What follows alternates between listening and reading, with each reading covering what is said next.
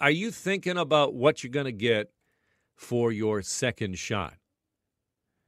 What'd you get first up? Did you get Pfizer? Now you're faced with this whole idea of like, well, oh boy, what if it's only Moderna? What if they don't tell me? What if they don't tell me until I sit down whether or not it's Moderna or Pfizer? Should that be a big deal? What if I got what if I got AstraZeneca up first? Now I have to make this decision based on NACI's ever changing guidance.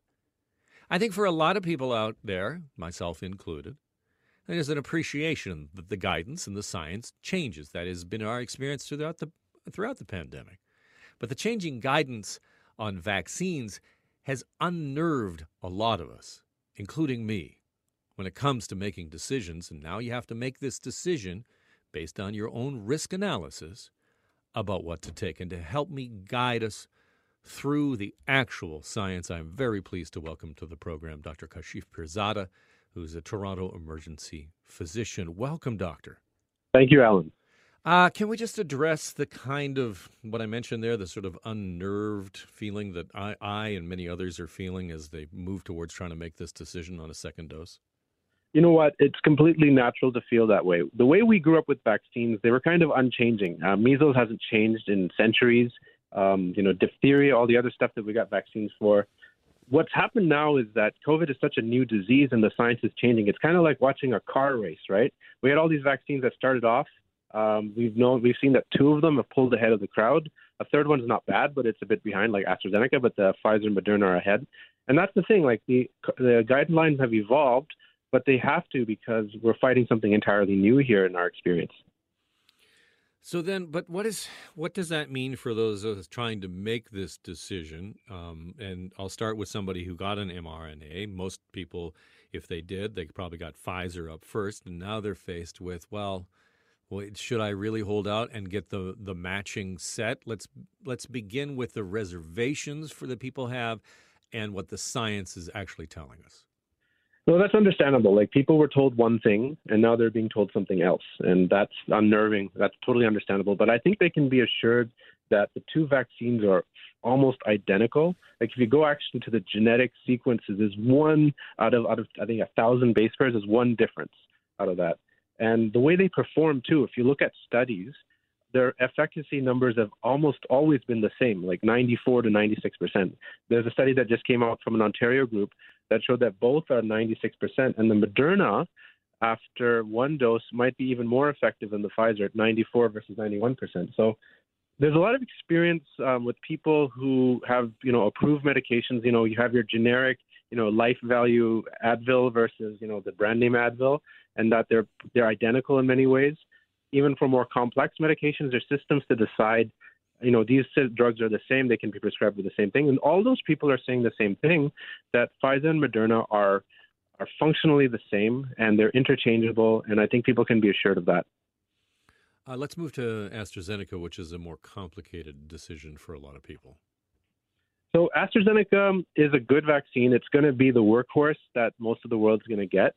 Um, it may not be as good against the Delta variant, and that's why uh, the advice has changed to recommend mRNA for the second dose. I think my guess is that people who got two doses of AstraZeneca will be offered a booster of mRNA, a third shot later on, but that's uh, not been discussed yet, but that's my guess. But again, the science changes. We know AstraZeneca is a solid vaccine, but it's solidly in third place. And we know that the other two are at first and second tied almost. I, have heard this sort of discussed amongst friends who got AstraZeneca the first. No one's actually done it, but they've actually, I've heard people consider, you know, there's just so much of the mRNA out there in many ways that you could go and, you know, let's say you got your AstraZeneca whenever they just stopped doing that. What was it about? It's about eight weeks ago.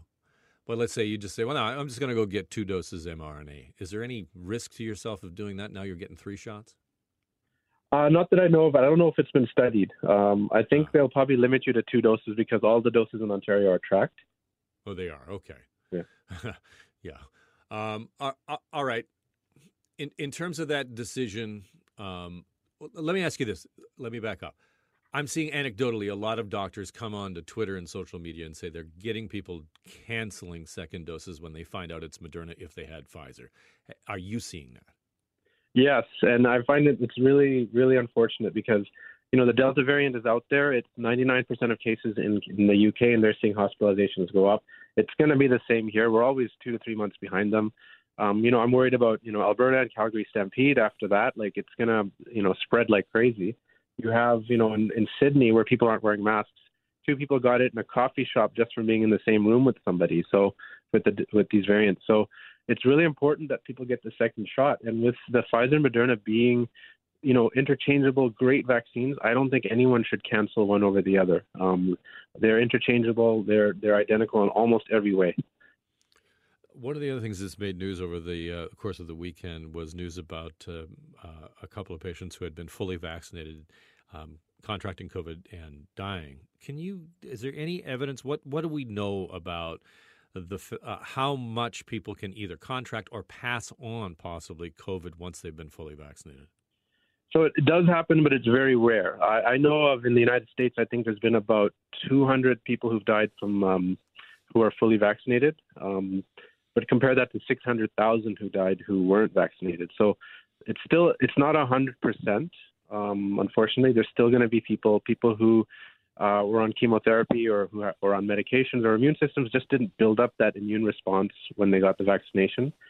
The Delta variant um, is a bit tougher to fight because it's evolved resistance a bit to our vaccine. So we've gone from 99 to 100% to preventing hospitalization to 96%. So that doesn't sound like a lot, but that means one out of 25 of everyone who gets um, exposed to COVID may end up sick enough. So the goal should be get everyone vaccinated with two doses and then try to cut down the numbers of these uh, vaccines, uh, active infections out there as much as we can with every possible tool, such as keep masks on for a little while until the numbers come down. And gladly, you know, happily, that's happening already. We're seeing numbers collapse.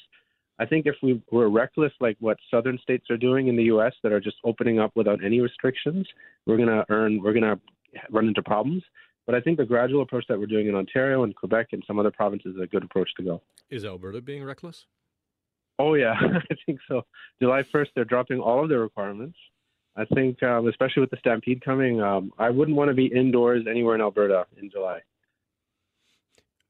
If you had, if you had a trip to Alberta, like a you know going to Banff or something like that, would you think, man, maybe that's not not the place to be in July? Well, I would, um, I would stay outdoors as much as I can if I'm going to Alberta um, look at the case numbers locally to your area too. Like if you're in a, a town or a city that has really low numbers, then you're probably okay.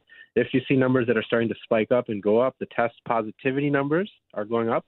That's a sign that things are getting out of control in that community. Dr. Pirzada, thank you so much for coming on. You've given us a lot to think about and some great context. I appreciate it so much. Well, thank you, and uh, stay safe out there. Thank you. That is Dr. Kashif Pirzada, who's a Toronto emergency physician, and I hope, I hope that you heard that that uh, the science behind those two mRNA are that they are almost identical. The thing that continues to concern, and I don't want to continue to always bring it back to AstraZeneca, but there are 850,000 of us in this province who got it as a first shot. So it's not like it's just me but we still don't actually have the full study out of the UK, the one that everybody's been waiting for, the full size study on mixing AstraZeneca with an mRNA as the second one. Yes, we've had smaller studies that have said, yes, the efficacy is better. And I promised at the beginning of the program, or a little while ago, that I would tell you what I'm going to do. As I said, I got AstraZeneca first. I am still concerned that we are still somehow moving you know, like we don't. I haven't got this study yet. That the, that the guidance will move. I, I'm every time they tell me NACI's going to have to say something, I just I think, oh no, here we go. So I'm worried about it. But I'm going to go mRNA because I think the efficacy is going to be better against Delta. I'm not super worried about VITT, but it's out there. One in 600,000, that's not nothing. And if you do get blood clots, if you if you do develop it, your chances of a very bad outcome are quite high. So I think I put all that together, and it's mRNA for me. Got a scheduled appointment coming on Saturday. I couldn't be more excited about it.